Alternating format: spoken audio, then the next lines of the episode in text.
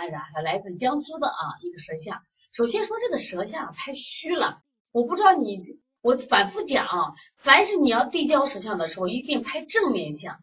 那我也想请小编老师啊，给他们到时候，比如这课结束以后，或者在日常的微信中给他们教一下，怎么去就是拍一个正面的舌象，标准的舌象。我们要有舌根、舌尖儿，一定要正面。第二个，这个舌头明显的是模糊相，大家看见没？很模糊。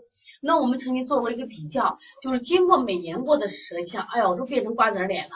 就它舌尖变小了，第二个呢，舌也变薄了，另外它苔本来很厚，也变得什么呀薄了，还有本来这个舌苔颗粒很粗，也变细腻了。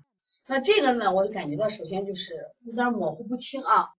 他说杨云浩，杨军浩，四十岁，男，中耳炎，小便黄臭。大家记得，你看一般都是大便黄臭，这个小孩是小便黄臭，睡眠正常。以后睡眠这样说，比如说。什么叫正常？睡觉翻滚不翻滚，还是睡觉了一夜不动？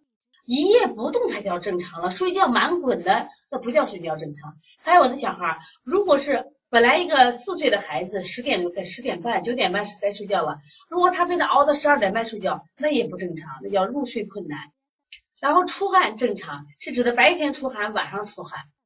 然后运动或者都把它写细一点啊。胃口很好，这属于能吃型。旧病有鞘膜积液，其他身高不达标，这个孩子非常心急，脾气急，查出有腺样体和鼻炎，下眼皮发暗红不肿，调理思路清脾胃补脾肾，希望得老师的这帮助，调理效果不是特别明显，耳膜内积液消失，还有红肿，前段时间感冒发烧五天变成中耳炎，请问有更好的调理思路？首先我首先我跟你说一下啊。就是你能把耳耳膜内积液调理消失，这一点我就觉得你调挺好的了。但是什么呀？感冒就会引起急性的中耳炎，这跟鼻炎、腺样体这种分泌性中耳炎是两个概念，明白不？感冒它往往是急性的，带有外感，所以我们一般做法的时候，我们要做一些疏风解表的手法，像我们外感四大手法，包括揉一下耳轮，是不是？啊，搓擦一下，两侧的胆经都是要做的啊。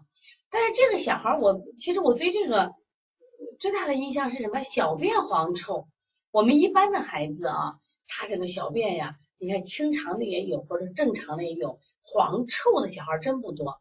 我们常说心与小肠相表里，它一定是心火下移到小肠，所以这个小孩呢，你可以多倾听他的心经，或者说用离道坎把这个。以火引下来啊，引下来。另外，这个小孩的中耳炎，我现在是，就是我不知因为你没有写清楚，他到底是分泌性中耳炎，是慢性的分泌性中耳炎，还是急性的中耳炎？如果是按你刚才讲的时候，感冒发烧中耳炎，那是急性的。急性的中耳炎呢，我觉着就是关键是你要解决他现有的症状，就是他有可能有受到了风寒这种症状，就疏风解表做啊。那么另外，我想看下这个孩子的舌头啊。他虽然拍的不轻，但是我能看到侧面好厚啊，中间凹陷。像这种孩子啊，他什么问题？腹胀着呢，腹胀气结着。所以说，像这种小孩，你不光要清肺胃，你不光要补脾肾，这个小孩你看舌红还可以，关键是肝气郁结着呢。所以说我们要干嘛呢？疏肝健脾，一定要加搓摩胁肋、摩丹田、敲打肝胆经。最近我们在店里啊，我经常怎么走罐。我说你把那肝胆经给他抹点油，把那罐儿拔上，蹭蹭的走罐儿。为什么要这样做？一定要他把他肝气疏通起来。你看这个孩子真的是这样的，你把他思路加一下啊。其实他气，他不是还有鞘膜积液吗？鞘膜积液其实我们常说嘞，它也是气，水液不能气化嘛。你关键是淤堵着嘞。第二看他舌面的苔，这个苔是不是也腻得很？你看舌苔腻说明什么呀？体内有湿气了。他之所以体内有湿气，是脾功能弱，中间的凹陷深。另外就是两侧舌苔厚了，所以我们要疏肝健脾，疏肝健脾可能比你做这个补脾肾、清脾胃效果会好一点啊。